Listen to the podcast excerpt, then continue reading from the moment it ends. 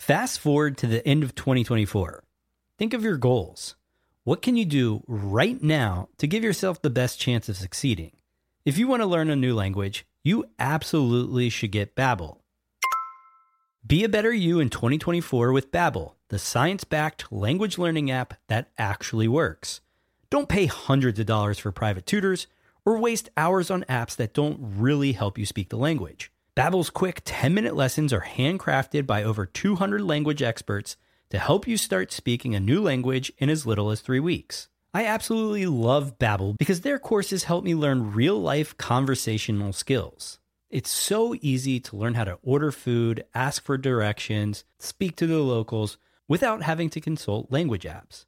Babbel has over 16 million subscriptions sold Plus, all of Babbel's 14 award-winning language courses are backed by their 20-day money-back guarantee. Here's a special limited-time offer for our listeners. Right now, get up to 60% off your Babbel subscription, but only for our listeners at babbel.com slash SPP. Get up to 60% off at babbel.com slash SPP. That's spelled B-A-B-B-E-L dot com slash SPP. Rules and restrictions may apply. Hey, it's Ryan Reynolds, and I'm here with Keith, co star of my upcoming film, If, only in theaters, May 17th. Do you want to tell people the big news?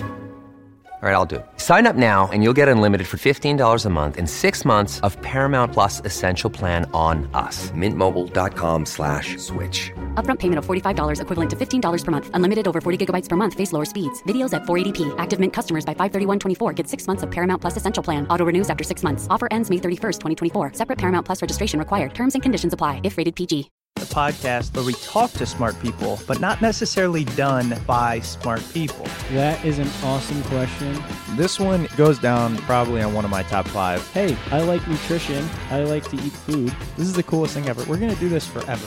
I wish I paid more attention in that class. You know, I'm going to be honest, I don't understand that. As a man, I just I don't get it. Welcome to smartpeoplepodcast.com. Hello and welcome to Smart People Podcast, conversations that satisfy your curious mind. Chris Stemp here. Thanks for tuning in.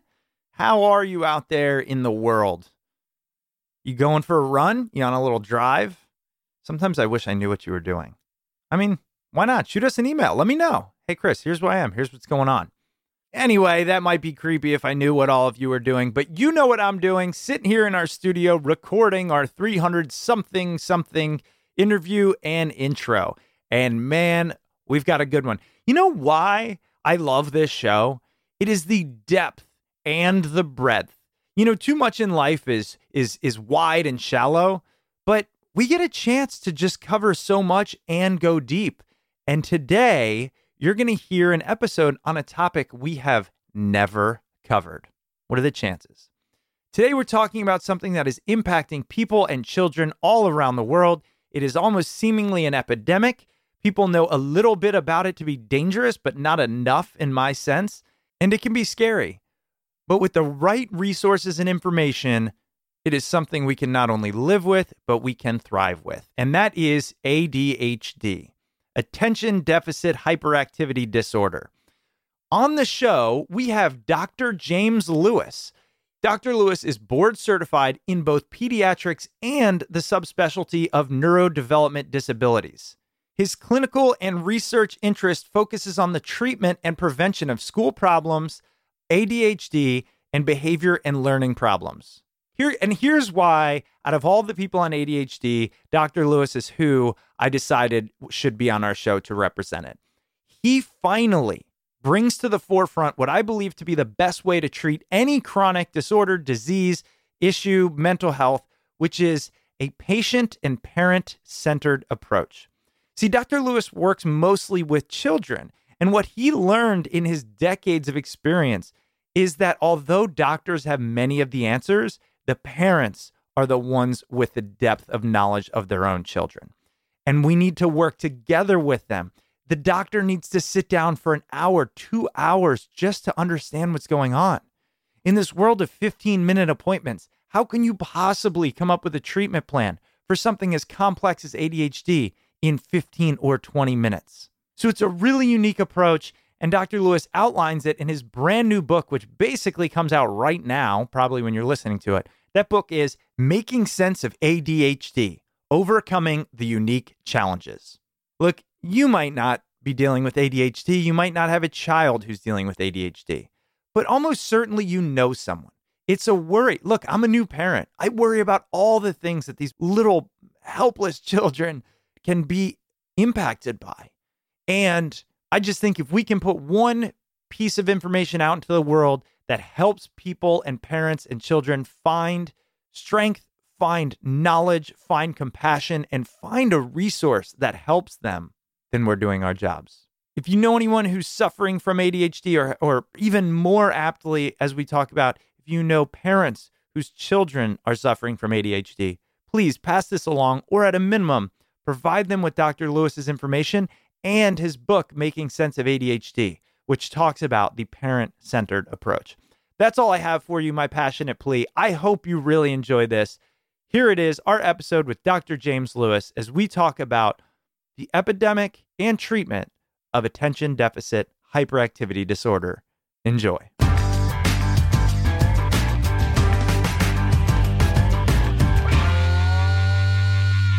Well, Dr. Lewis, first, I just want to say thank you so much for being on the show. I'm glad to be here. You know, we were just talking and you said, you know, hey Chris, I'm I'm new to this world of podcasting. I'm excited, but uh but I'm not new to the idea of talking with parents and talking with others about the impacts of everything from ADHD to chronic disease. And I feel like it's a great place to start. I'm hoping this episode is really allowing us to be maybe a fly on the wall or an observer in the hundreds and hundreds of conversations you've had over the years with parents and patients on life altering illnesses. Tell us a little bit about what has brought you to this point of where you sit down and actually spend time with patients of ADHD and chronic illness. Well, when I got into medicine, I decided to um, go into family practice because I like the idea about taking care of families and uh, long term problems, and uh, it seemed exciting. When I got into it, I found out that what I really preferred was the kids. They were a lot more fun. And it was still uh, comprehensive, continuum. You had to work with families, but you could kind of concentrate uh, on kids, and it was just much more enjoyable. And kids tend to get better, which was good. And I was training, and I spent some time as the chief resident in pediatrics. At that time, uh, it meant that I had a lot of responsibilities in the intensive care unit. And I became very interested in that because of the challenge of it. Uh, but it got to be um, so far removed from actually working with patients I was looking at a chart one day, and the parents uh, and the nurses were talking to the baby like it was a baby, and to me it was just numbers. And I said, that's getting too far. So I went back and decided to um, get some training um, in ambulatory pediatrics. And during that time, I had a lot more of experience with uh, school and behavior problems. At that time, a lot of pediatrics was changing, and we weren't seeing as much uh, infectious disease. So we were seeing more problems with behavior in adolescents. So I got involved in that and trained a bit more at the University of Maryland, and then had an opportunity to, to, to come to West Virginia because um, I met a nurse from West Virginia, and one thing happened to another, and now we've been here for 30 some years. Um, and so when I came here, there was an opportunity for me um, to get involved in kids with school and behavior problems. And um, I was kind of the new man here, and I think when the offer came, um, all the other pediatricians stepped back, and I was still there. So I got, got wasn't sure it was a good area. But when I got into this, I found out that I really didn't know what to do because I hadn't had the training. So over time, in talking to parents, um, I eventually found out that the best thing to do was um, to use my ICU approach and sort of separate things out, find different experts, but to but to put the parent in charge. In the ICU, I'd listen to the experts, but the point is that um, I would have to make the decisions because I knew the whole story. And I found that parents knew the whole story. And parents could also help me aim for specific goals because the problem with behavior problems is that I don't have a way to actually measure it. So it really depends on the parents uh, explaining where the problem is and then coming up with solutions. So over time, as I talked to parents, I began to find out that I could give them a framework for their stories and begin to think about this, at least think about ADHD, educational problems, behavior problems, and to focus on their goals. So every day I have the opportunity to talk to parents that are having a hard time finding their way. And we have about an hour and a half to talk to the, to, to the child, to examine them, to talk to parents, kind of show them um, a way that they can find their answers to these, and then come back and talk about treatment. And so it really is centered on what parents uh, what parents think the problem is, and to give them options so they can decide how best to manage their kids because no one else knows their child as well as they do are Yeah. committed to helping them. So Yeah. it's, it's, it's very enjoyable for me. Yeah, and that's one of the things that really struck me about your approach that we'll definitely get into, but it was this parent centered approach. It was 90 minutes in a world of 15 minute diagnoses. And many of the listeners know my story, but when I was in my early 20s, uh, I experienced something I never experienced before, thought it was a heart attack, went to the ER. Uh, doctors, I went to about seven different specialists and no one diagnosed me. And guess who figured it out? Guess who solved the riddle? It was my mom. Literally with just the internet because she's known me since I came into this world. Right. And and so when I heard this idea of, you know, you take your expertise but really leverage the internal dynamics, the expertise of the family and the parents, that's what leads you and them to the maybe not necessarily solution but proper steps and proper approach. I thought that was unique. Well, the problem that we face, particularly with behavior problems, is that doctors uh, in particular are somewhat limited in being certain of a diagnosis because usually we use history um, and physical and lab work to come up with what we think is the best diagnosis. Then we can talk about treatment and then we can monitor outcomes. But the problem for us with behavioral diagnoses, in terms of making the diagnosis or monitoring our treatment, is that we don't have any physical findings or lab work to help us. At some point, there may be because diagnostic strategies are getting better and better as we look at some of the genes that may be involved in measuring neurotransmitters in the brain. So, the first, in order to make the diagnosis, in order to monitor treatment, I need to have parents help me sort things out in terms of decreasing the uncertainty by getting a strong history and then uh, de- deciding on, on treatment options to measure the outcomes because the outcomes are not a change in your blood pressure or a certain blood level or a brain scan. Right. It's more that the parents tell me this is where he should be. He is reaching his potential. And we look at grades and we look at relationships and self esteem. So there's no way to be successful without showing parents how to do this in terms of making the diagnosis or finding your way through the complexity and finding where the problem is and then measuring success. So there's no way to do this without talking to parents. I never thought of the fact that in some illnesses, it's very clearly defined by a marker or a blood test, but in these behavioral issues, there's no way around it. I think a lot of the issues I've seen in my own medical journeys is that a lot of doctors, given their experience, their school, their expertise, they don't want to listen to either the patient or the parent. They don't have time, they have insurance issues to deal with. And oh, by the way, most patients go search on the internet and then come back and say, here's why I'm dying. So I find that that willingness to listen has been decreasing over time. Do you notice the same thing? And what kind of allowed you to step out of that paradigm? Well, one thing is that being a pediatrician, uh, we talk to parents and we talk to kids, and that's kind of the fun of pediatrics.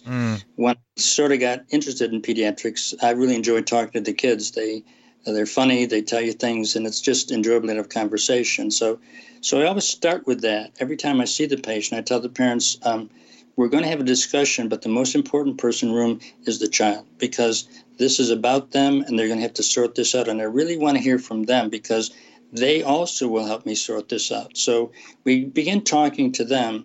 And then when I talk to the parents, um, because I tell them you, you're, and, I, and when they come back to see me, parents know I'm going to talk to the child first, and then let them fill in because that's going to help me. And when I ask the parents, uh, I want you to just tell me how did this start, and sort of listen to their description of when the things began, what happened at home, what happened at school, uh, how does he relate to the other kids, how are his grades, those kinds of things. So, so and, and not only does it give me good information, but then I can tell parents now we need to organize this, and I show them kind of medical problem solving, how we can put it together. But it's also helpful because, particularly in pediatrics, uh, when I first started, the fun was talking to the kids, and the parents would kind of um, it kind of bothered me because they're asking all these questions, and I'm having a fun time talking to the. Kids. But eventually, I discovered, particularly when I began to have kids, was that my five or ten minutes with the child doesn't count at all for the day after day after day that the parent. Mm. So I better become the parent's ally and talk to them and sort this out so that I can be a support person for them. Mm. So that was helpful. And then when I began to have kids, I became much more humble because I was pretty good about giving advice before I had kids. and after that, when there was a problem and they weren't sleeping, I would say, you know, my child's having the same problem. What's working for you? So, so it, it made me a lot more humble to yeah. try to listen. And and the other thing is that they will find the best solutions Uh, it isn't it i don't i don't have you know the best way to sort things out but i can help them. I know every parent i see i say i can help you sort this out and i can give you options. I can't guarantee that we can get you better but i can get you to the point where you can figure out what's going on and decide what you want to do best. So i think i think that's the help. It's why it's why i wanted to get this written down because it does take a long time. Well I, visit visit and a 45 minute visit but but but i wanted to get this information out to parents because so many that i see are just lost and don't know how to even approach this problem. Yeah and you know we'll mention it a number of times but you're getting this information out in the book that you wrote which is making sense of adhd overcoming the unique conditions and the complexity of coexisting conditions. And i want to really jump into the depths of adhd I mean, when I first came across your work, it was both the patient and parent centered approach mixed with this expertise in ADHD that made me want to talk to you because I realized we haven't covered this topic. And I feel like so many people know a little bit. You know, the knowledge is very wide and very shallow. And I was hoping to to go in and go deeper. So if we could start with just tell us from your experience and your opinion and the research and all that, what is, at its basic level, what is ADHD? So ADHD is uh, like like other we can call it a behavior disorder, a psychological psychiatric condition. Um, so the issue for this is that the most of the research says that there's two aspects. One is an internal. In other words, these are the genetic basis. We know that there's family history for anxiety, for reading difficulties, and for ADHD. ADHD currently is more strongly inherited than height is. And we're beginning to look at some of the genes and understand that, but it's it's it's complicated. The other thing is that, of course, what we know now is that there's also an external component. So you may be inherited tendency, but then different things in the environment may turn it on or make it worse. So sometimes, if children, we know particularly in the first year or so of life, if they have what we call adverse childhood experiences, um, some studies have been done for a long time, if they're not if they're stressed and not able to uh, not, not nurtured they're unable to for their brain to make the connections they need. And they get stuck at a very basic level of uh, fight flight or, or free flee. And so it's very difficult to turn that around. And we know as well that during pregnancy sometimes the problems with alcohol tobacco lack of care uh, can add to these to the problems as well. But what we're looking for is uh, a number of symptoms for to make a diagnosis. So for any any psychiatric psychological disorder, there has to be specific criteria. For ADHD, there's four. Um, one, well, there's there's actually three, which is inattentiveness, hyperactivity, and impulsivity. And we have to document that those conditions have been present over a long period of time, occur in more than one setting, at least school and home, are different than their peers. And then lastly, they actually cause impairment. So, in other words, that you can have symptoms, but it's the outcome that makes a difference. So, we're looking at diagnosing and working on the symptoms of inattentiveness, hyperactivity, and impulsivity. But in the long run, what we're really trying to fix is what happens. Because of those things, there's interference. And the problem is that the impairment, and parents will tell me, the reason they come to see me is because the child is not where they should be. Mm. And what they mean by that is their grades are not at their full potential their effort is not being rewarded at school. They're discouraged. And then they have trouble with relationships. And these are relationships with family, relationships with peers, and lastly, and maybe more importantly, the relationships with themselves. So it goes back to self esteem, self confidence, their happiness, which is critical for parents. So that, that's that's that's the basic point of how we sort of go through this to make the diagnosis. At least we need to see those those behaviors. Yeah, you know, I'm so glad we covered that, and here's why. I mean, as I've mentioned, I have a three and a half year old, and one of the things I have wondered for a long time about ADHD is the behaviors really define to me a child. I mean, especially a boy. Like when I read it, it was difficulty staying focused. Check. Difficulty paying attention. Check. Difficulty controlling behavior. Check. Hyperactivity. But, you know, I was like, this is just a three and a half year old boy. But what you just described is much more than that. The idea of different settings, the outcome is impacted. Those are what seemingly differentiate the standard behavior from the potential formal diagnosis of ADHD. Sure. Yeah. It's it's the same thing about anxiety. We all have some anxiety and we should have anxiety because it makes us double check and make sure we can cross the street and you know make sure the car is locked. Um, and a little anxiety is helpful, but if the anxiety is so severe or so persistent that interferes, uh, then we have to do something about it. I had a patient and she had a fear of sharks, which was probably reasonable, but her fear of sharks was sharks in her bathtub. Now, she knew that this was ridiculous, but it impaired her so that she couldn't take a bath, so that she was always worried about this, couldn't sleep, uh, couldn't keep up with her schoolwork, and decided to not. So it was the impairment issue that caused the problem and the severity of it. So it goes back to looking at the difference between symptoms and then outcomes because everybody has some of these symptoms at some point, but it's more when they occur over a long period of time, multiple settings, and impair them. And this is why I see them in kindergarten when they can't sit still. Right. I see third grade because the inattentiveness and they start to fall apart in high school and middle school. I had to treat my son in third grade because I knew he had the ability, but we'd done all the behavioral and educational strategies. But at that point, his grades began to fall, and I knew he should be able to do that. And he became much more upset about all the things, which wasn't his personality. So then we had to do some things and turn things around for him. I see. And as you mentioned, you know, your son, you you had to take go into treatment at, at uh, third grade. Sometimes I wonder, and I'm interested, especially from your firsthand perspective, is there ever a thought, or is there any science, or in your experience, behind this idea that look, yes, maybe they might have something that causes them to not perform in the formal school setting. However, just because it doesn't adhere to societal standards doesn't mean it needs to be fixed. D- d- is that ever a thought? Is that a concern with diagnosing this thing? Like, you can't sit in a circle at five years old. Here's your problem. Where in reality, maybe you just shouldn't be sitting in a circle for an hour. Right. That's a good point. Yeah.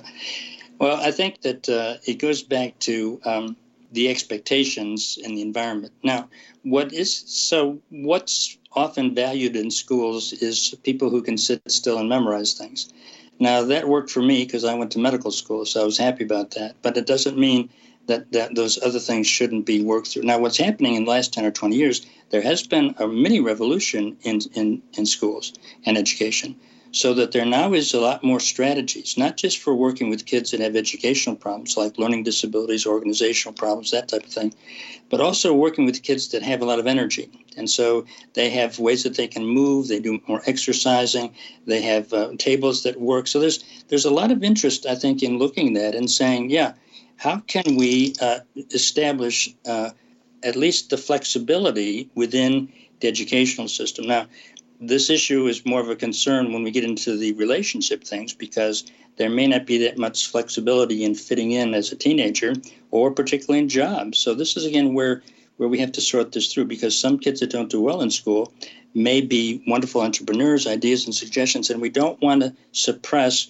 or push that out of their systems because I think that's the value of these kids. The idea about the, treating these kids is not to change them or turn them into zombies, but just to allow them to actually be themselves so they can get through these things and find their path. The other thing I was wondering as we set this foundation of ADHD is first of all, what is the believed prevalence of this disease? And then is it increasing? Because at least again in my fairly small understanding it seems like we continue to hear about it more and more people have it especially more and more um, prescriptions and prescribing drugs to deal with it. So i'm curious uh, what the numbers are and if they are in fact increasing. Yeah again it goes back to the difficulty of making the diagnosis because if we're going to count on the number of cases by blood pressure we can go to doctor's office and measure blood pressures and said yeah here's 100 of my 1,000 patients whose blood pressure is up. The problem for ADHD is that how do you make the diagnosis? So, in some of the studies, the research is saying uh, we're going to review records of 100,000 patients uh, in the National Health Services and found out how many were diagnosed. The question for me is how was it diagnosed? Because you have to get information um, over, I said, for these, these symptoms that have occurred, you have to use checklists to make sure that these different criteria are met. It takes questionnaires from both parents and teachers so that you can compare these values to other kids their age and then talk about um, other impairments because other impairments may be, along with the ADHD, uh, difficult personalities. It may be anger issues. It may be anxiety. It may be learning problems. So all those other factors uh, play a part. So sometimes it's difficult to be sure of the diagnosis. Now, in medicine in general, the whole point of medicine is early diagnosis. We're trying to do a much better job in terms of screening people to look for cancer, to look for high blood pressure, heart disease, to prevent those things. So hopefully, we're getting better at those things. At the same time, our diagnosis 20 years ago was kids that had severe problems because nothing was done. And now we're trying to look earlier on and saying, you know, can we can we sort this out a little bit sooner so that we can intervene? Not necessarily medically, but certainly your point about educational strategies or behavioral strategies. So there's definitely there's definitely been an increase. Now, are we better at diagnosing? Is there more of it? There's questions about diet, about television, and you know all the other different forces. I think that you know the, the opioid epidemic, and there certainly are reasons why we're seeing more of it. I think, but I think I think we're making earlier diagnosis, and we're much more aware of milder cases. When I first started, the patients I had were teenagers. They had usually failed. Um, they were often, unfortunately, uh, in substance abuse, and uh, at that point, the way we measured success in our treatment was to see if we could prolong the amount of time before they interacted with the police. And now I think we're a lot better about those things. Wow. But yes, for sure. That's a really interesting measure of success. And I can understand what you're saying and the progress that's been made. You know, you briefly touched on some of the hot buttons that I think it would be great to at least get your opinion on. Are there things that parents are doing to cause things like ADHD? Um, you know, as a parent of young kids myself, I always wonder, oh man, is this screen time going to cause them to lose the ability to focus? You know, do, how many books uh, do I have to read in order to make sure that they learn this? And all these things that parents are beating themselves up over, some of them rightfully so.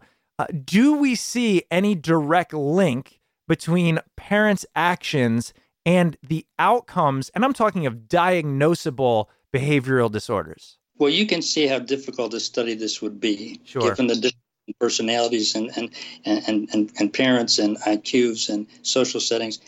I think, you know, one of the biggest issues for us um, in terms of what's causing this is more social concerns. It's about nutrition. Um, it's about poverty. It's about uh, the amount of attention parents can provide when they're working two jobs and sharing apartments with other parents and having a difficult community outside that doesn't support and, and risk for the kids. So I think a lot is to be said for healthy nutrition, good sleep patterns, uh, working with the schools, preventing um, um, teenage pregnancy and making sure that, that those are taken care of. There's studies that try to look at television, that try to look at video games. I think it's very difficult. What's really clear is this is a strongly inherited problem. So the experience I had with twins, not identical, one has ADHD, one doesn't, and how different they were. And despite all the things that I could do, uh, I had no problems with the other one, and the other one, I must have been a terrible parent because I couldn't get anything things better. And finally, it dawned on me that yeah, this is a medical issue. I think the other thing is that it's really hard for parents who do not have kids with ADHD to understand this because when parents with children with ADHD explain how difficult it is and how things, it's like it's like trying to get rid of fevers without Tylenol. You just can't get anywhere. It's very frustrating to everybody. So there's a lot of guilt for parents with, AD, with kids with ADHD. But the point, what I'm trying to get is that there is help for this. There's ways for them to sort this out, and that concern and commitment it's turned in ways to help the kids rather than wasting time uh, with with uh, uh, losing emotional energy with self blame for these things is, is not what we need. I need to encourage parents to find their way through this and see success. Yeah, and you touched on the two things that I really wanted to make sure we covered, which is one is treatment, and then two is that that feeling of guilt and responsibility that parents have can have again, things that what's crazy about this is as a kid, and I don't even mean like when I was young, but until I was a parent myself, I never blamed my parents for any of my illnesses or, you know, oh, I got a bad back. It's your fault. But then when you're a parent, it very quickly, at least for me, was like, what did I give them that I that I worry about their their growth, their life, their development, etc. So let's start with this idea of that parent responsibility, that guilt, and then that denial. What do you see happens often in your offices when when parents come in? What do they say, and then how do you recommend they deal with it? Well, one thing in terms of the parents, and I try to have both of them come in at the same time uh, because it's really helpful to be able to listen to both of them uh, so that um, we have a perspective from both mother and father. And also, when I try to talk to them about how to organize their thoughts, again, different parts of what I describe may resonate with them, and whether it's a problem with sports or a problem at home or school, um, because um, parents have such a, a, a, different perspective. I think it's very valuable for kids to have that because moms tend to explain things and try to be a more calming person, where dads say, uh, "This is the end of it. There's going to be." You have to hit. You have to hit these things, and this is so. It's, it's just sort of a different different approach uh, given given you know just the values of, and personality and what they're like. So so I will often hear um, from fathers um, that uh, as you said he's just a boy, those kinds of things. So so I think that's that's kind of the perspective I get is from trying to say the person that is with this child the most is probably going to see the problems because the child is smart enough to know how to work this and change those buttons and make things happen. So the parent feels, and oh, the dad says she's not this is, happens in divorces as well.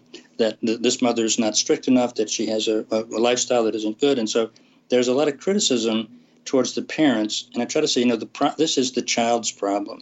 This is something we need to work together to find out how to help him. Now, you make t- different approaches, but we want to be as consistent as we can because the problem with ADHD kids is they need consistency because they have they have so much trouble self-regulating that they prefer a world that's very strict and, and, and strong and in place for them. So so it works better for them. But the but the but the problem for fathers is that the system doesn't work because they're not able to respond to the discipline. Sometimes they are, sometimes they're not. So there's a difference in, in parents, I think, in, in terms of how they look at the problem. I think the other thing for fathers is they often see themselves in the child. And you may have this experience as a father when you see yourself in your child, you sort of know where they got it, and you want, don't want to think that they don't have to go through that because you've had a hard time with it. So mm. the best thing is just to deny it, and denial works for a while, but eventually it doesn't.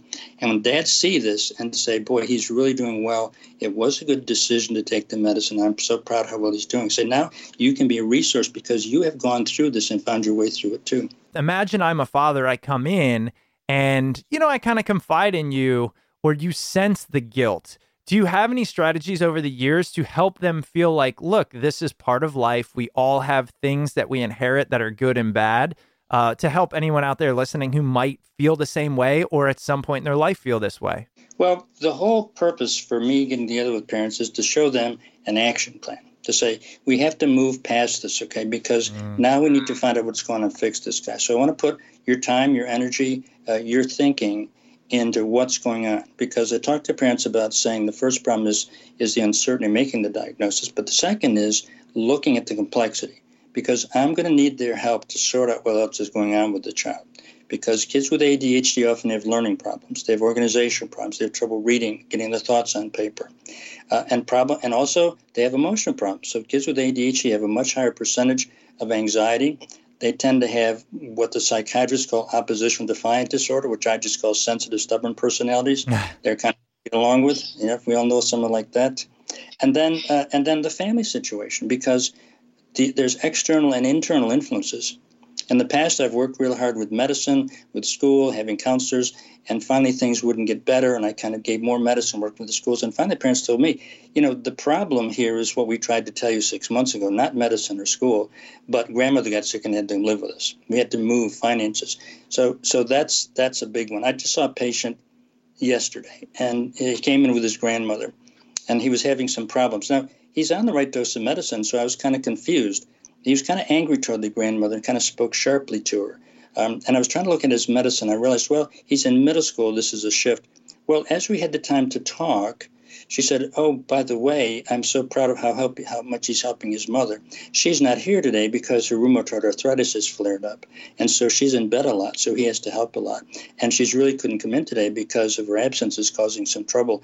And his uh, uncle moved in. His uncle is 20 years old, and he's had to move into this guy's as well, and which is kind of a stress because he's there because he is having some problems with the opioid epidemic that we're having in town. And so we talked some more and began to think more about things. And finally, so I began to say, you know, I don't think this is a need for a change in medication. I think we need to go ahead because mom was receiving counseling. I said, well, let's open that up to the family. Let's work with the school and sort of reevaluate the medications. So, so it's it's really it's really listening to the story getting them to work on it. And and that's something that I don't think enough enough doctors do, and it's not necessarily their fault in this day and age. I wanted to talk about actually, as you mentioned, medications and ways to treat it. What is your approach to treatment? I know in in reading up on you, it's it's definitely not let's start with medication and drug them up. So if you could walk us through how you go from diagnosis uh, to kind of honing in that treatment plan, what's that process look like for you? Well, after we've sort of given the parents the context and we talk about using medical problem solving, which is uh, coming up with a chief complaint, doing a his- asking questions, doing a history, doing a physical exam, lab work. Uh, we don't have much physical lab work and coming up with a differential diagnosis and then going ahead and, and trying the different treatments. So it comes down to saying we have to think about three components, which is the medical aspect, the educational aspect, and the behavioral aspect. Usually, parents have worked hard on the educational and behavioral aspects. Sometimes the school needs to do more. Sometimes they need to have educational testing.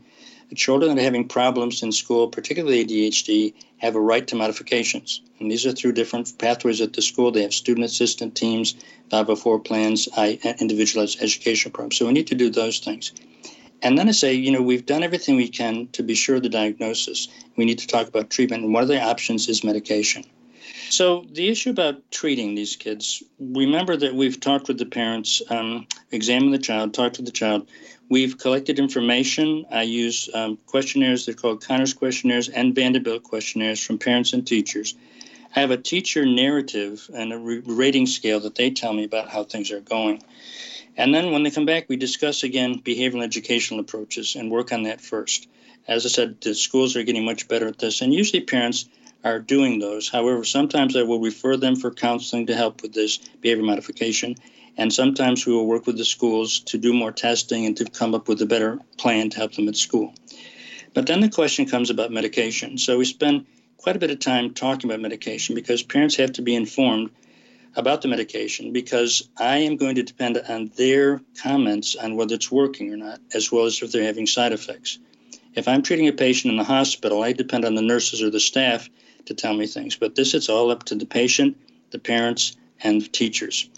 So what we do is we talk about the medications, um, talk about the pros and cons, give them a lot of handouts about the information, and I use these forms, Vanderbilt forms, which are for the parent and teacher. So week to week, they can tell me if they're seeing improvement in the symptoms of attention hyperactivity, in the outcomes, which are goals and relationships, or if they're seeing any side effects. And they call us week to week, and we take our time and move ahead. And usually we have to take our time to work through side effects and things like that. We see them back in a month and move ahead. The medicines almost always work. And when they do work, things change. And I tell parents it's like if you have a fever and I don't give you Tylenol, nothing seems to work. And plus, you get a headache and a stiff neck.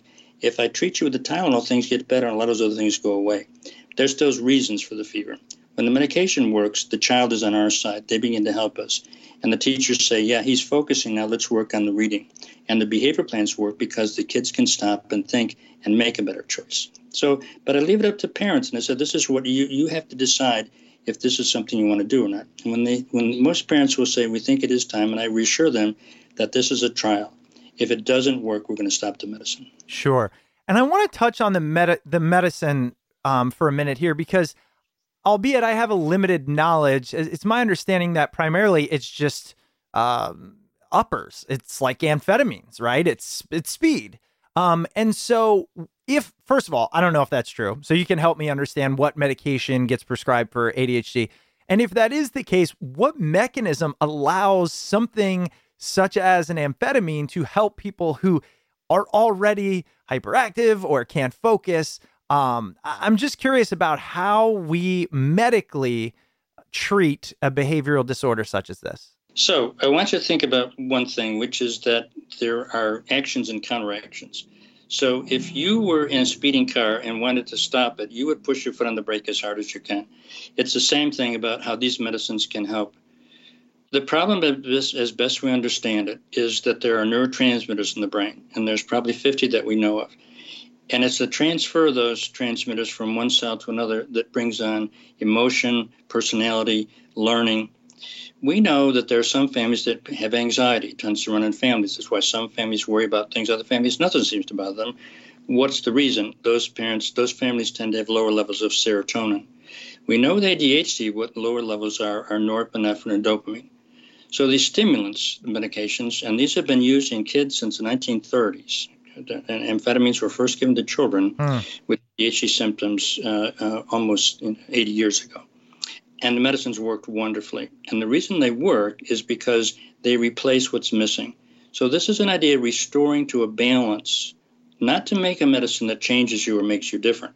If you have a strep throat, I will use penicillin. It's a wonderful antibiotic. It kills strep, but it's not supposed to be there you have reactions. Kids with seizures, I have to slow down their brains. I mean, I'm trying to get rid of the seizure, but that's what I'm doing. That's not what these medicines do. When used correctly, what they do is they go back into the brain and allow the child to be himself in those settings that are hard for him.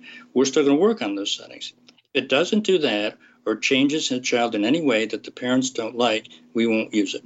Hmm. So, amphetamines, although in some they, they kind of cause the emotion of speed and stimulation, it really what we're doing in ADHD is acting on the neurotransmitters uh, is to re- to replace norepinephrine essentially. Right, and these are these are in a group called psychostimulants. The the, the, the two stimulants are uh, the amphetamines, basically Adderall, and the other ones are the Ritalins. The Ritalins came out in the 1950s.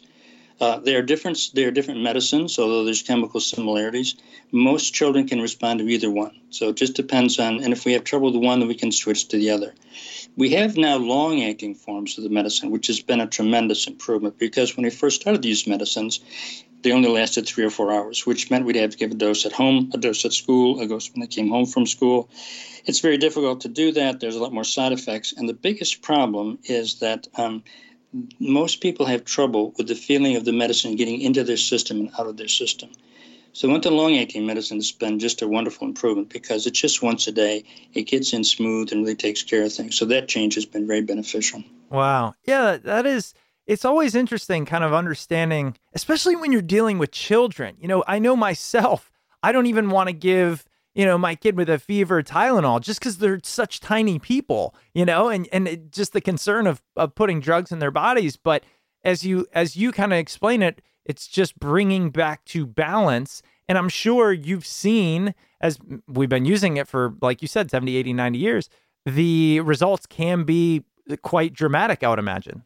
And remember, parents have always have already tried everything. Mm-hmm. Yeah. It's like if you said she had the fever but I put a fan, I gave him some light pajamas, I'm cooling her off, I'm giving her some cool water, I've got some cool compresses on, but I still cannot get this fever down. And it is getting worse, and she's getting a stiff neck, and I don't know what to do. We would say, let's try the Tylenol. So this is a decision for parents to make, but not until we've done a careful evaluation and we have tried appropriate educational behavioral strategies. So, before we have to let you go, I know we only have a few minutes. I wanted to make sure we touched on why you included the complexity of coexisting conditions.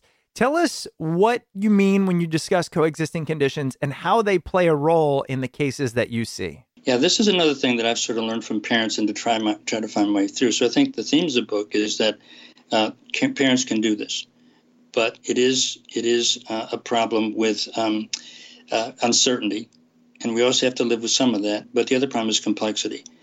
So my example is, um, if I was in the ICU with a really sick patient, maybe maybe a diabetic, I would say, "There's a lot of things going on with this," and I would go back to chief complaint. So the biggest thing is that he's not talking to me. Well, when I used to work in the ICU, we had a wonderful neurologist. Her door was three doors down in the hospital. I'd go talk to her, and she would give me information about how to diagnose and treat that. And then see the cardiologist. I'd pull him in the room because of the problems that my patient was having with heart rate. But I would go back and write the orders. They're experts, but they only know one part of the puzzle. I know the whole puzzle. Parents know the whole puzzle. So parents are the ones that can do this, and they have to put the team together. Because the problem is that when you have ADHD, your chances of having other problems are there. Some of them may be because of the ADHD. In other words, if you're not paying attention to mathematics and you don't listen to uh, multiplication, you're not going to be able to do division. It's not that you have a it's not that you have a math learning disability. It's that you weren't listening. I think the other thing is kids tend to rush through things because they're impulsive, so they don't take the time to read carefully and they don't know the comprehension. But it's also true that there are real learning disabilities where people have trouble with reading, trouble with getting their thoughts on paper, organization or executive function. So even though you treat that, you still have those problems. The other thing is that everybody has a different personality, and some kids are more anxious, and some kids are more sensitive and stubborn. If you have ADHD and you're not doing well, and we're not keeping up the reading, you're going to get anxious, and you might already have inherited a tendency towards anxiety. Mm. Kids with ADHD have more trouble with tics, they have more trouble with constipation, they have more trouble uh, with other medical conditions. So the point is, what I tell my residents and students and doctors is you don't need to worry about everything. You need to treat the ADHD and get it under control. When my patient's really sick, I give them the Tylenol first and then I see what happens because what happens is a lot of things get better. I think the other thing about this is the beauty of the treatment is it gets the child on our side because we've been talking about parental involvement. But when the medicines work, particularly long acting, the kids know it's working and they will tell me this is a good medicine. It wears off. It's not too much Maybe the side effects. But the other thing is they help us make decisions. My example is again when I'm in the ICU and I've got five doctors, unfortunately, we might be all arguing at the bedside because we all have different opinions on what to do. The brain doctor, the heart doctor. When the patient wakes up, he listens to this conversation says, That guy's wrong. That isn't what hurts. I didn't like this medicine. So in the long run, the kids are going to be important, which is why I talk to them. How, uh, whatever their age, whatever grade they're in, how is it going on? What's happening to medicine? What's happening at school? All that kind of stuff. Because they're the ones that can really tell. And that's why you know I feel so strongly about the value of the medicine. Because if it wasn't working, the kids wouldn't take it, or the parents would, and it makes a difference. And I think there's so many concerns now, and I have to spend so much time getting to the parents to the point that we can be sure at least to trial because it's like Tylenol. Tylenol always works. These medicines difference. Yeah, that's so true. Well, for the parents out there listening who have found this so valuable, what would your last kind of short piece of wisdom be if they're if they're struggling with this? Maybe it's a new diagnosis or they've stagnated with their children and are unsure of what to do. How do they how do you give them comfort and then and then not just comfort but recommendations on how to push through and keep going? So it's important to understand that this is going to be a big job and there are no shortcuts. And they're going to have to take the time and effort, energy to find their way through this. So the first thing is to educate themselves more. Uh, CHADD, which is the, the, the strongest parent support group, has a wonderful website, and they have resources for ADHD, and they will help parents educate themselves about the medication, about educational behavior. So there's some very very good resources. So parents have to learn this because I they're going to have to do this. But I think the other thing is you can they, there's help for this. There's no question that we can get these kids better and turn things around because sometimes parents are so desperate because the education behavioral things don't work. Everybody gets discouraged. The kids get demoralized. They stop trying after a while. So the point is parents can do this. It's not an easy job but they need to kind of get the resources and they need to start recruiting and put together a team which should be a medical person, an educational consultant, behavior person, and really clarify their goals in terms of grades, relationships, and work that we're toward this. But it can be done, and parents are the only ones who can really do it. Well, I appreciate all of your insight and your empowerment of parents. I love the message. Finally, turn it over to the people who are there the entire time and then work with them as a professional. Dr. Lewis, I, I can't say again how much I appreciate you being on the show. The book, which is brand new, it hasn't even come out, I don't think, as of this recording, is uh, Making Sense of ADHD Overcoming the Unique Conditions and the Complexity of Coexisting Conditions. Before we go, I just wanted to ask you where can people find the book? When does it come out? And anywhere else that our audience can learn more and read more about you and ADHD? Well, it should be out next week. Okay. Um, the, the CHADD meeting is in St. Louis, and I'm going to have a chance to talk there. Um, it's published by High Tide Press, and it should be on Amazon or anywhere else like that. Okay, great. And is there anywhere else that you write or or you know want to plug while we're here? I I just appreciate the chance talking to you. It's Absolutely. been, been and uh, I, I, hope that the book. The reason I wrote the book was because I, I really think that there is uh, parents just need a bit of a guidebook to find their way through it. They can do it, but and so uh, and I, it takes because of the amount of time I have to spend And although I've tried to do this in different ways, it's really a one to one thing working with parents. So I thought this might be a way to get it out so the parents can find their way through this because as I said, there is hope. They can they can find their way through this. Well, parents need all the help we can get. So again, Dr. Lewis, I appreciate it. Thank you for your time and best of luck with this great new book. Thank you very much. All right. Well, have a great day. Thanks so much. Nice talking to you. You as well. Bye. All right. Bye bye. Another interview in the books. Hope you enjoyed the episode with Dr. James Lewis. His book, Making Sense of ADHD and Overcoming the Challenges of Coexisting Conditions, comes out very shortly and you can pre order it now. Head over to cherryhillhightide.com, search for Making Sense of ADHD, and you can find it there. Don't forget the easiest way to support Smart People Podcast is by using the Smart People Podcast Amazon link located at smartpeoplepodcast.com slash Amazon. If you do one thing after today's episode, I ask you to head over to iTunes or Apple Podcasts and leave a rating and review for the show. All right, that's it for us this week. Make sure you stay tuned. We've got a lot of great interviews coming up, so we will see you all next episode.